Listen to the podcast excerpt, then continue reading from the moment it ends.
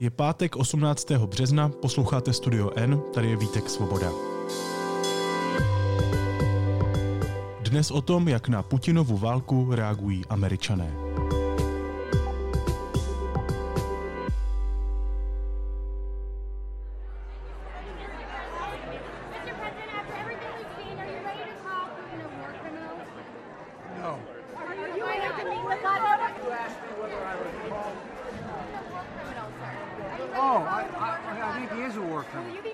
Prezident Spojených států Joe Biden poprvé od začátku ruské invaze na Ukrajinu nazval ruského diktátora Vladimíra Putina válečným zločincem. Takovému výrazu se doposud americká administrativa vyhýbala. Co se změnilo a jak američané vnímají válku na Ukrajině, o tom se budu bavit se spravodajkou deníku N ve Spojených státech Janou Ciglerovou. Ahoj Jani. Ahoj Vítku. V jaké situaci Bidenovu administrativu zastihla Putinova válka? Putinova válka zastihla Bidenovu administrativu eh, v takové rozkolísané situaci. Um, Joe Biden jako americký prezident měl eh, velmi nízkou uh, popularitu mezi obyčejnými lidmi. Byla to jeho historicky nejnižší popularita od nástupu do funkce. Bylo to nějakých 39 V tu dobu to historicky byla druhá nejnižší popularita jako prezident, kdy v tomto období, to znamená zhruba rok po nástupu do funkce měl, tu nejnižší měl uh, jeho předchůdce Donald Trump. Zároveň byla rozkolísaná velmi, velmi rozdělená ta politická scéna, kdy byli mm, američané vlastně rozdělováni nebo rozdělení kvůli, zejména kvůli postoji vůči covidu a pandemii covidu a ochranným opatřením. Eh, Dalo by se to rozdělit na republikány a demokraty, ale víme všichni, že i mezi demokraty a i mezi republikány ještě jsou podskupiny, které vlastně byly, jejichž názory šly proti sobě. A v této chvíli vlastně přichází do americké politické scény něco, co většinou, ve většině případů zemi sjednotí, protože jde o vnějšího nepřítele. A přesně to se stalo i tady. Já jsem v úvodu řekl, že prezident Spojených států Joe Biden ve středu nazval ruského prezidenta Putina válečným zločincem. Co se změnilo? Proč až teď? Já si myslím, že to je určitá gradace toho amerického postoje, který um, ty Bidenovy kroky a kroky Bidenovy administrativy jsou vlastně řízený tím, že oni si vždycky musí nechávat nějaký prostor pro vyjednávání. Lidé jako já, ty eh, obyčejní američané, se kterými se tady potkávám a mluvím s nimi o válce, tak eh, my můžeme mít eh, jasno rovnou a říkat si prostě dejme tomu, hoďte mu tam bombu a už ho zabijte, toho hroznýho Putina. Ale eh, když eh, máš v rukou eh, světovou diplomaci a za sebou světovou mocnost a vlastně nejsilnější zemi světa, tak takovéhle prudké kroky dělat nemůžeš a vždy musíš si nechat nějaký prostor pro vyjednávání, aby bylo od čeho ustupovat, aby ta protistrana vlastně měla motivaci nebo důvod ještě, aby, aby nestratila prostě úplně všechno. A Bidenova slova, Biden osobně jako člověk je poměrně prudký, on se nezdá, ale uh, on, on je takové prudší nátury. A Biden osobně podle mě už ztratil s Putinem jakoukoliv trpělivost a spíš má kolem sebe lidi, kteří ho eh, jako umírňují. Toto byl takový spontánní moment, kdy se ho novinářka eh, po určité akci zeptala, eh, jestli je podle ní Vladimír Putin eh, válečný zločinec. A Biden ji špatně slyšel a řekl, no, a šel dál. A pak se vrátil a říkal, co jste se mě to ptala? A ona to zopakovala, jestli je, vy jste se mě ptala, jestli je Putin válečný zločinec? A pak jí řekl, samozřejmě, že je. On je válečný zločinec. A je to určitá gradace v tom postoji Spojených států, který podle mě, tak jak to já vidím odsud, směřuje k tomu, že nakonec k nějakému tomu um, zásahu dojde, ať v takové či onaké podobě. Myslíš zásahu vojenském? Myslím, ale nerozebírej to se mnou, protože bych se musela o tom poradit s Honzou Virnicerem, eh, naším kolegou, který o, o military a, a válečných operací ví všechno. Ale myslím si, že to k tomu spěje, protože to napětí na americké scéně, politické scéně z obou stran a tlak na Joea Bidena a jeho administrativu, ministra zahraniční Anthony Blinkna či ministra obrany Lloyda Austina se prostě stupňuje. A velký podíl na tom má Volodymyr Zelensky a jeho apely, silné, racionální a zároveň emotivní apely na americké zákonodárce. A a ty prostě už mají nějakou odezvu u nich, velmi silnou. Když už se k tomu dostala, eh, jak říkáš, eh, prezident Zelenský dvakrát promluvil k americkým politikům. Jaké jsou ty ohlasy? Jaké ohlasy to vzbudilo a dá se už teď říct, že to mělo nějaký význam, že tam promluvil? Vítku, ohromný význam to mělo. Hned poprvé, eh, když vystoupil vlastně v sobotu v Senátu americkém, tak eh, vlastně jednak on tu válku vysvětlil americkým senátorům nebo politikům, kteří ne vždycky považují ta zahraniční témata za stěžejní. Vě, většinou je to přesně naopak a soustředí se na ty domácí témata. Ale uh, Zelensky jim poprvé vysvětlil vlastně to schéma, o kterému jde a proč je důležité uzavřít podle jeho uh, postoje uzavřít nebe nad Ukrajinou, uzavřít ten vzdušný prostor. A, a uh, on uh, velmi emotivně promluvil na takovém uzavřeném jednání, vlastně jakoby neúplně veřejném jednání v, v, v Senátu. President Biden, you are the leader of the nation, of your great nation. I wish you to be the leader of the world being the leader of the world means to be the leader of peace.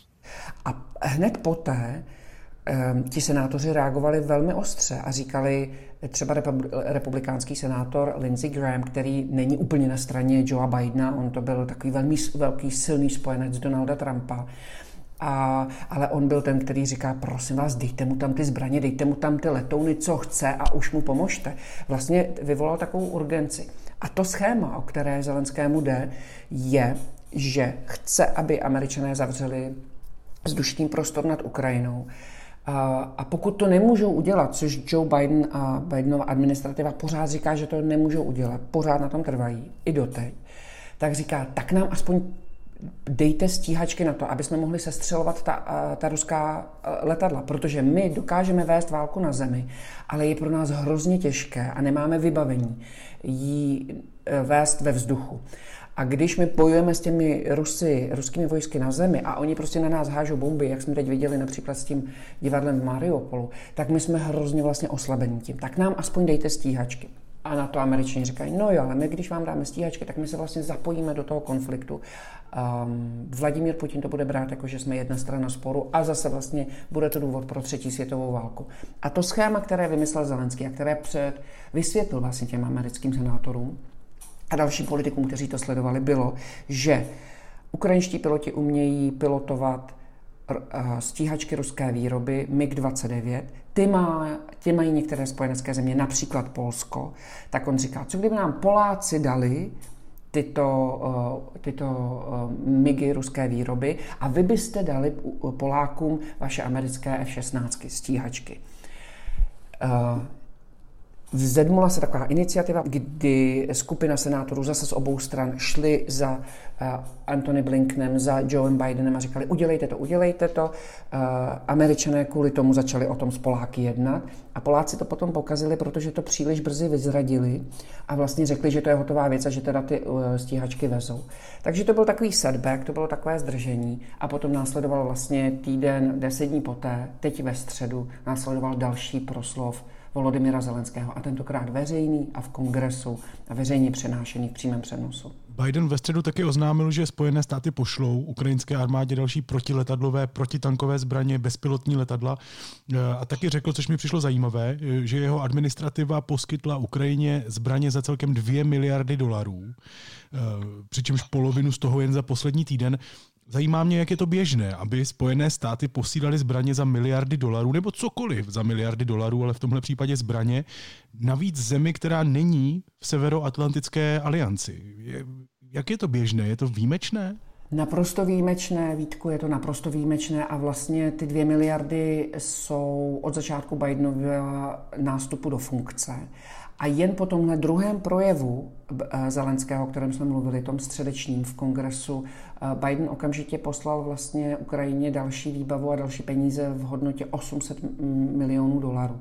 To jsou ohromné peníze a samozřejmě, že někteří eh, senátoři, například Mitt Romney nebo Rob Portman, tak oni říkají, pozor na to, ale proč si myslíte, že tohle Putin nebude považovat za vstup do konfliktu? Vždyť už jenom tím, že vyzbrojujeme Ukrajinu, eh, vlastně pomáháme jedné straně sporu.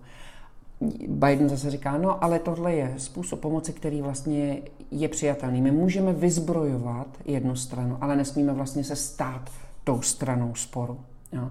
A do toho přicházejí, začínají přicházet, protože to jsou ohromné peníze, které samozřejmě budou někde chybět.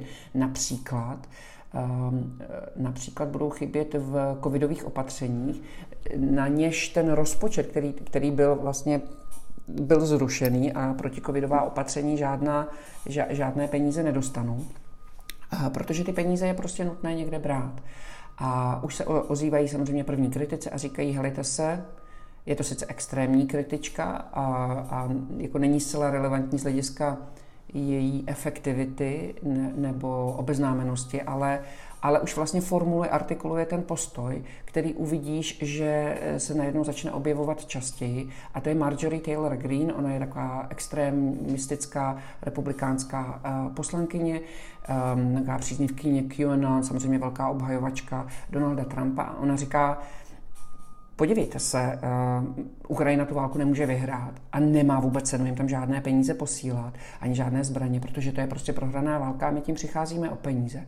A uvidí, že dřív nebo později se tento jakoby nacionalistický nebo extremistický postoj uh, stane vlastně takovým jakoby argumentem pro určité kritiky Bidenovy administrativy a Bidenova postoje.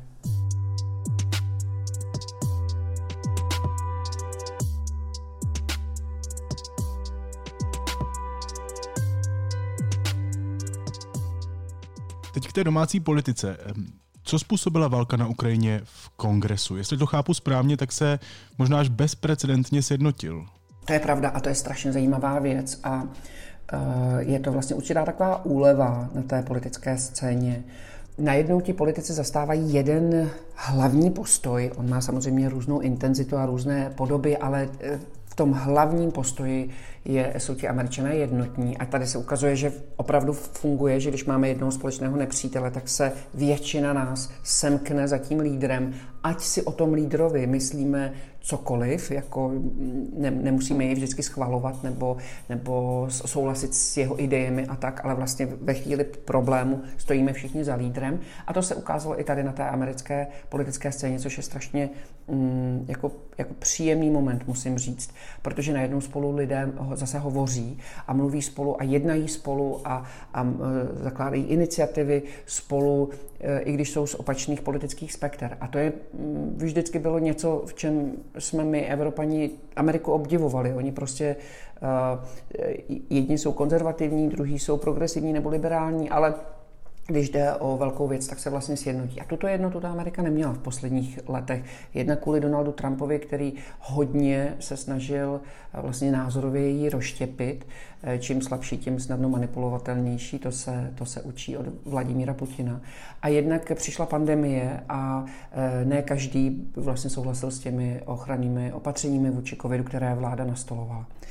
A ti um, republikáni a demokraté se vlastně liší. Tam vidíš, že na těch extrémních koncích jsou vždycky lidé, kteří nesouhlasí, ale to, jako to, to hlavní jádro uh, stojí za Bidenem a možná, pokud by tam nějaká kritika byla, nebo když tam kritika je, tak říkají, že dělá málo a že by měl dělat víc. A pamatuješ na to, že by se někdy tohle stalo? Že by se politická scéna v Americe takhle sjednotila? Dá, dá, dá se vzpomenout na nějaký moment, který třeba byl podobně kritický, nebo, nebo nemusíme srovnávat, ale kritický a způsobilo to takovéhle sjednocení a taky dá se vzpomenout na to, jak dlouho takové sjednocení trvalo? Ukážu ti to na procentech popularity prezidentů. Jo. Joe Bidenovi nyní od té doby stoupla popularita asi o 6%, to znamená, on má teď nějakých 45% popularity. Na Bidena, který začínal na 60, to není žádné vysoké číslo, nicméně je vidět ten válečný efekt. Když teroristé, islámští teroristé napadli Spojené státy v roce 2001, 11. Eh, září, tak eh, byl prezidentem George W. Bush a jeho popularita vyskočila tehdy na 91%. Eh, je to pro eh, americkou politiku vždycky silný moment a kdyby si chtěl být velký cynik, tak řekneš, že se vlastně těm lídrům ta, ta válka hodí, ať je vlastně tak trochu jakákoliv. A mm, ještě, kdyby si chtěl být ještě větší cynik, tak můžeš říct, že se to prostě Bidenovi velmi hodilo, ta válka. Jo? Přestože v ní vlastně nevystupuje jako, um, jako, že se do ní úplně nežene, bych řekla, tak uh, jemu a podobně jako jiným lídrům pomáhá. Uh, začne se to štěpit ve chvíli, kdy, uh, kdy, kdy to vlastně začne omezovat tu domácí prostě běžné Američany. To se tady děje, ještě je to takové jako vlastně v zárodcích, ale to víš, Amerika je prostě závislá na ropě. Eh, když ti zvedne cenu galon pohoných hmot, o dolar, o dolar 50, se zvyklí platit něco kolem 3 dolarů a najednou tam vidíš pětku, tak eh, zejména prostě ty nízkopříjmové skupiny, to pro ně je omezující. A, a vysoká cena za pohonné hmoty se prostě odrazí úplně na všem. To znamená i na tom mídle, které ti doveze Amazon, i to bude dražší prostě kvůli tomu, že, že je dražší nafta. Takže e, američané jsou poměrně vyčerpaní po dvou letech pandemie finančně a dříve nebo později se prostě začne toto štěpit a na to už vlastně hraje ta Marjorie Taylor Greene, ta, ta extremistická republikánka, která vlastně přesně na tuhle tu strunu e, začíná brnkat. Řekněme, že u nás se nic jiného než válka na Ukrajině aktuálně neřeší. Je to opravdu téma číslo jedna, je to celkem pochopitelné. Mm, zajímá mě, když už mluvíme o Američanech jako takových, jak ve Spojených státech vnímají válku na Ukrajině? Je to téma mezi běžnými lidmi, mezi sousedy nebo v komunitách, přestože je to samozřejmě výrazně dál než odsud? Je to Vítku ohromné téma a já to vlastně vidím teď momentálně, my máme dovolenou, děti mají prázdniny, takže cestujeme, takže už jsme, už vlastně teď momentálně nejsem na Floridě, ale z Miami jsme teď momentálně v Georgii, eh, v, v sousedním státě v Atlantě a takže jakoby přejíždím několik těch pásem a můžu říct, že vlastně jako lidi se se mnou baví úplně o, to, o tom úplně všude. Já totiž na mojí angličtině znát, že nejsem native speaker a zároveň, že nemám ani, mám přízvuk, ale nemám ten latino, ten hispánský přízvuk, takže lidi se mě často ptají, odkud jsem, protože ho nedokáží zařadit. Takže eh, a ve chvíli, kdy řeknu, odkud jsem, že jsem z České republiky, někomu musím dovysvětlit, že jsem Čekoslovákia, to se ještě ty lidi pamatují. No takže všichni říkají, Ježíš Maria, co se vám to tam děje na té, eh, v té Evropě. A vlastně o tom mluví se mnou úplně každý, komu řeknu, od, odkud jsem ať to byla paní na odbavení prostě v, v letadle, ať jsou to sousedi samozřejmě u nás eh, v, v, v neighborhoodu, v, v naší komunitě, ať to byl pán, který se vedle nás seděl v letadle, nebo potom, když jsme stáli na frontu na pronájem auta, další pán se zase, ah, where are you from, odkud jste, ah, this war, a začnou prostě jako vlastně říkat. Dokonce, dokonce se mi stalo, my jsme tady byli my jsme tady byli na, uh, se podívat na memoriálu Martina Luthera Kinga a tam bylo takový dětský hřiště, tak tam si hrajeme a tam prostě naši kluci se začali hrát eh, s takovou holčičkou afroamerickou a její táta vlastně přišel a začal se s těma našima klukama bavit, where are you from, taky slyšeli jejich accent. Ukázalo se, že to je voják americký, který byl uh, umístěný na základně v Německu a Prahu zná velmi dobře, protože tam jezdili s ostatníma vojákama na, na víkendy. A vlastně, takže do, do, dostaneš takovou škálu prostě jakoby úplně různých druhů lidí. Paní tam v Jimmy Carter Center prostě říká, oh my god, co se vám to tam děje. A, a, ale ten názor je prostě jeden a ten samý. Vlastně ten, ten postoj je, post, je jednotný a zase se liší jenom v intenzitě toho, co by s tím Putinem všechno udělali. Většinou s tím mají dost rychle jasno, co by s ním, jak by s ním zatočili. Všichni tu válku odsuzují, říkají, že to je strašné, že to ještě strašné bude. Ptají se mě, jestli tam mám nějaké příbuzné na Ukrajině nebo tak. Vysvětluji jim, že u nás jsou prostě Ukrajinci vlastně jedna z největších národnostních menšin. A uh, říkal pán tamhle z Německa, když tam pronajímal to auto, říkal, Ježíš Maria, pošlete je všechny sem, tady je místa dost, tady to vůbec nikdo nepocítí. Jo? A nejlepší byla ta paní z toho centra Jimmy Cartera, říkala, a taková kultivovaná dáma, umíš si to představit, jak ona působí, takové ty dámy prostě přes 60 vzdělané, které to mají jako dobrovolnickou činnost víceméně, tak ta říkala, to použila prostý slovo, který tady ani nemůžu říct, a říká, prostě ho vybombite, toho hajzla. To je tak nejslušnější, co o něm můžu říct. Takže asi tak. Klidně můžeš říct, ale rozumím, že třeba nechceš. Já chci, ale nevím, jestli ti to, jestli ti to... Eh, ona říká prostě bomb the motherfucker, takhle to řekla. To v kontextu toho, té uhlazené dámy s těmi šedivými vlasy, s tím mikárem a s těmi pomalu perlami prostě na, na tom, to, to, prost, to vlastně byl tak, tak, tak silný autentický moment. Je vidět, jak jsou eh, lidé naštvaní, ty, ty záběry prostě, které v, eh, v televizi vidí, všechny hlavní televizní stanice mají pořád na místě reportéry, když víš, že jeden byl zabit a vlastně druhý kameraman Fox News byl také zabit, je hlavní takový reportér zpravodajský byl je vážně zraněn, je to jako, ta, i, i američané to trošku pocitují, že už si to jako dávají dohromady se svými lidmi. A jsou tady také moc pěkný příběhy lidí, kteří přijímají uprchlíky. Mm, je, je, to, jako, je, to, je to silný moment a uh, říkají prostě jeden malý plešatý uh, chlapík tady prostě tohle to nemůže, nemá právo tohleto světu jako přivádět. Mluvila jsi o televizních kanálech ty a nejen ty, samozřejmě média jako taková, eh, v Americe dost promlouvají do toho veřejného mínění, mají samozřejmě často velmi různé pohledy na to, co se děje. Zajímá mě, jestli i v tuhle chvíli eh, tam najdeme někoho, kdo se liší od toho běžného narrativu nebo toho všeobecného narrativu eh, Rusko nepřítel, Ukrajina přítel. Jak na to reagují média? Většinou mají ten postoj jasný, Rusko je nepřítel, Ukrajina je přítel, pak se zase liší v tom, nakolik vlastně ta administrativa ty kroky dělá dobře, nakolik Biden je efektivní vůči uh, uh, Rusku. A potom je tu jeden moderátor, který je na stanici Fox News, který má miliony, mezi třemi až čtyřmi miliony diváků denně svého pořadu. A ten vlastně Tucker Carlson a e, ten vlastně tu, ten, ten postoj vůči Rusku poměrně dost relativizuje. At this point, no one wants to say it out loud, but it is true. At this point, a shooting war with Russia seems inevitable.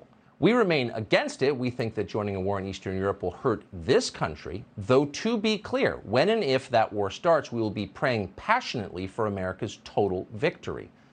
Unlike so many in the foreign policy establishment, we love this country above all, and we mean it.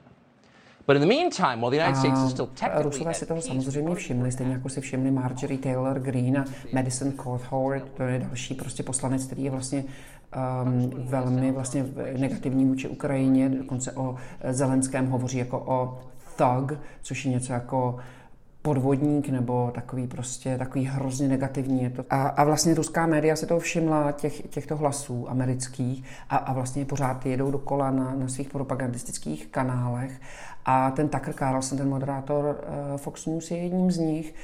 Um, on vlastně říká, proč by mě měla zajímat Ukrajina, teď je daleko. Jo.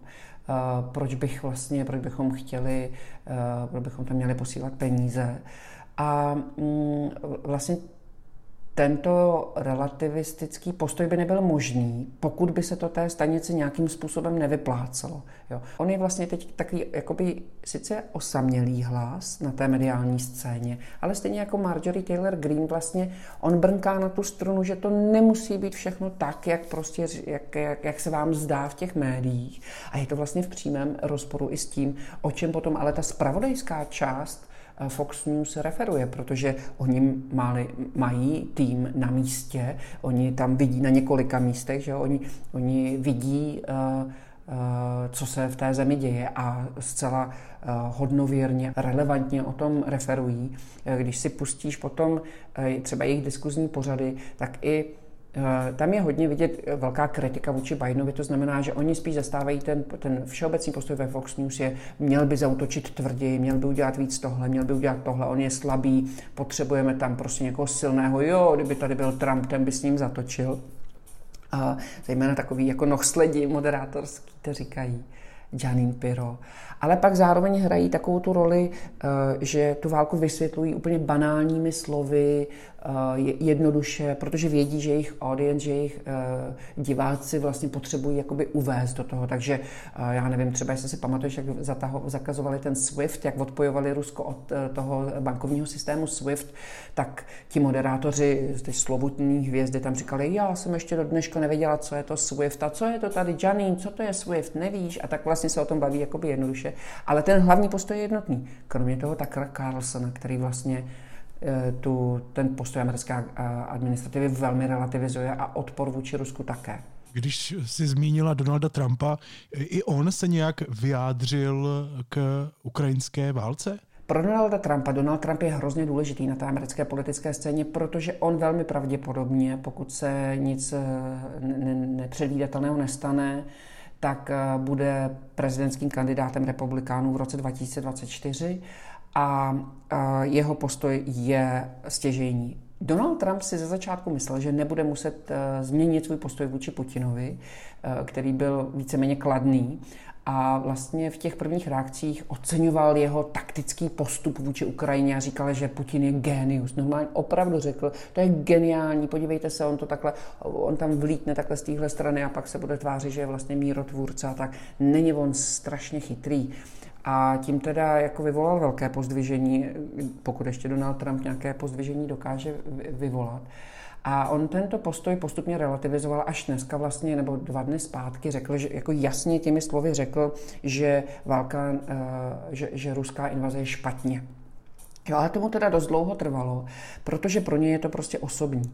Eh, Volodymyr Zelensky a jeho telefonát a, eh, a telefonát, eh, který, který s ním Donald Trump vedl, byl příčinou vlastně prvního impeachmentu Donalda Trumpa. Donald Trump v něm vydíral Zelenského, že mu pošle peníze na, na zbraně, na vyzbrojení proti Rusku, jenom když mu udělá laskavost a zařídí nějaké to vyšetřováníčko prostě jeho tehdejšího protikandidáta Joea Bidenova syna Huntera. A, a s Putinem, vůči Putinovi byl vždycky v těch projevech velmi mírný, Eh, je, je prokázané, že Rusové zasahovali do amerických voleb, že se snažili ovlivnit, že eh, se snažili rozštěpit americkou veřejnost i na sociálních sítích a různými dalšími způsoby. A on vlastně nikdy toho Putina za to jako nepranířoval. A když ho někdy pranířoval, tak řekl, no ale já bych ti měl vynadat za tohle, tak jako dejme tomu, že jsem ti vynadal. Dokonce se eh, za Putina postavil po helsinském summitu proti svým vlastním, proti americkým tajným službám, jejichž informaci a zjištění znevěrohodnil a řekl, no Putin to říká jinak, tak já nemám důvod, proč bych Putinovi nevěřil. Takže on vlastně se vydává za člověka, který Putina zná, který mu rozumí, který dokáže ocenit jeho strategické uh, kroky válečné a, a k tomu, že tu válku odsoudil, se dostal až jako velkým tlakem, protože to veřejné mínění pod tlakem uh, Zelenského, pod tlakem záběrů z Ukrajiny, pod tlakem faktů je prostě jednoznačně na straně Ukrajiny a jednoznačně proti Putinovi.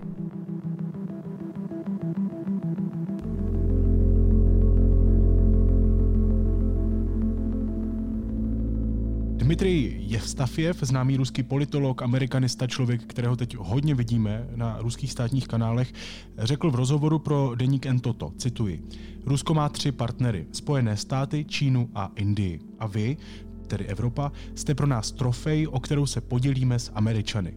Evropa to ale zatím nepochopila, i když už se k tomu blížíme. Konec citace. Jak moc je tohle odtržené od reality a nakolik bychom tahle slova měli brát vážně? Tak eh, profesor je sice známý v Rusku, ale asi si nezjistil základní fakta a eh, úplně se nevz, ne, ne, nedovzdělal o amerických postojích předtím, než k invazi došlo. Jenom já jsem dělala uh, několik rozhovorů s americkými představiteli o tom, kteří nás varovali, ať, uh, ať uh, vlastně odmítneme Nord Stream 2, že, je to, že to představuje velké bezpečnostní riziko. Američané byli vždycky vůči Rusku um, přísnější než my v Evropě. Američané nás varovali, e, Evropu, že jsme si pouštíme Rusko příliš blízko Američané eh, byli ti, kdo nás varovali před možnou invazí Ruska v době, kdy eh, Německo a Francie říkali eh, Bidenovi, prosím vás, neblázněte, my ho známe, on takhle vyšiluje často, nechte nás jednat s ním taky.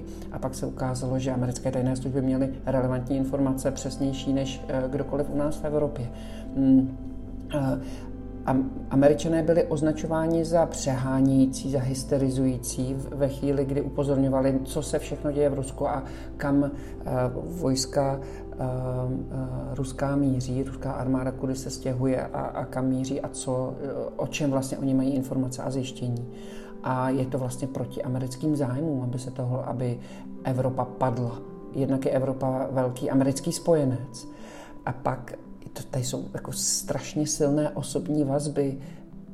Velká část uh, Američanů má evropské kořeny, uh, má evropskou historii.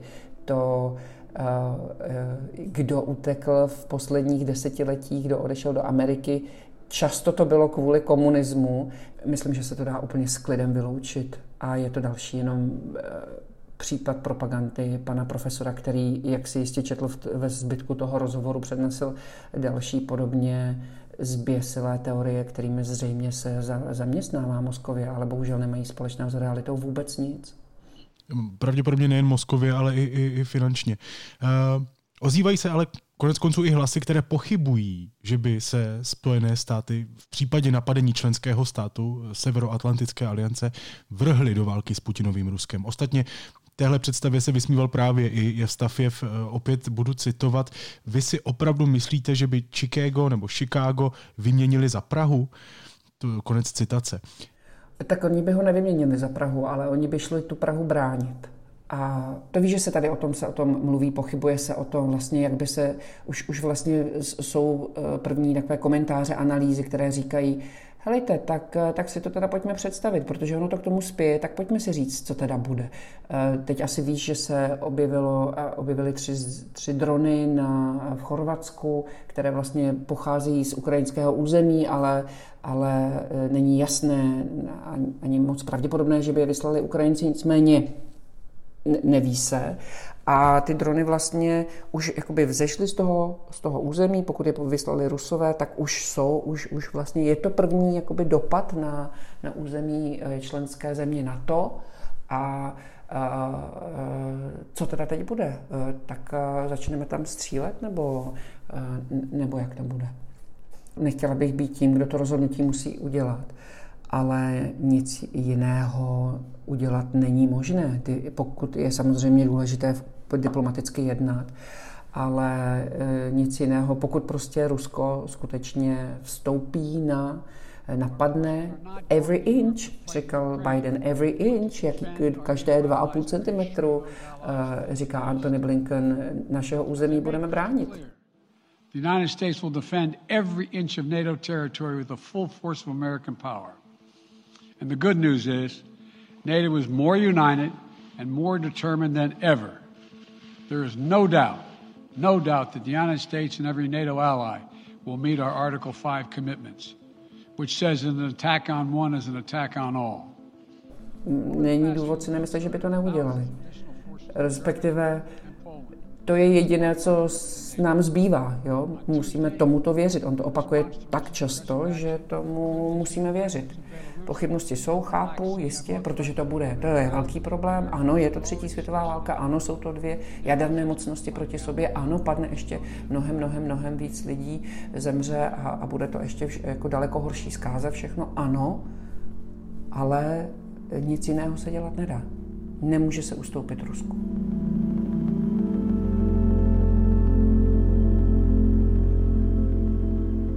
To, co popisuješ, by pravděpodobně Ne jistě, ale pravděpodobně vyústilo tedy ve třetí světovou válku.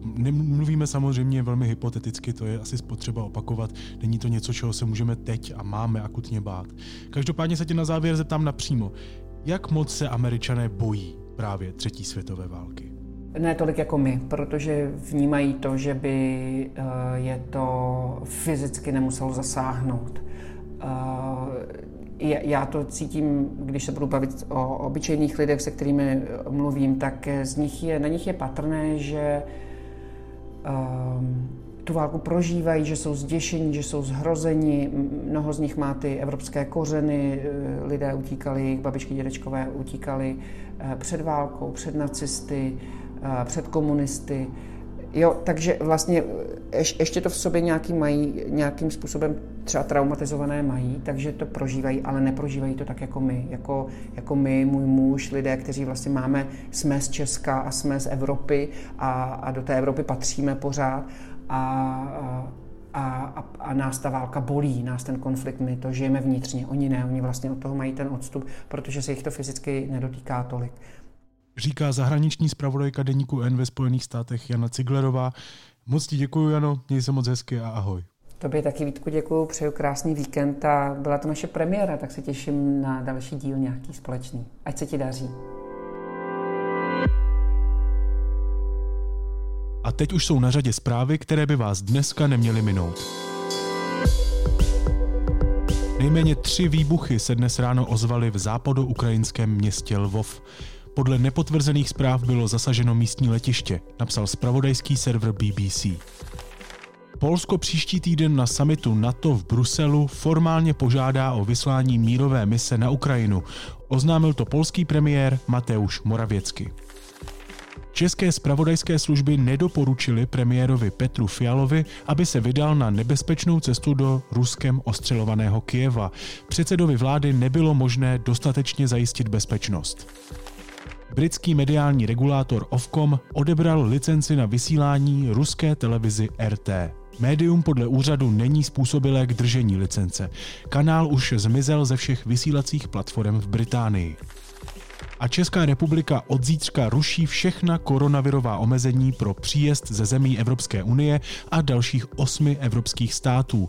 Lidé nebudou muset vyplňovat příjezdový formulář, povinné nebude ani potvrzení o testu, očkování nebo prodělané nemoci.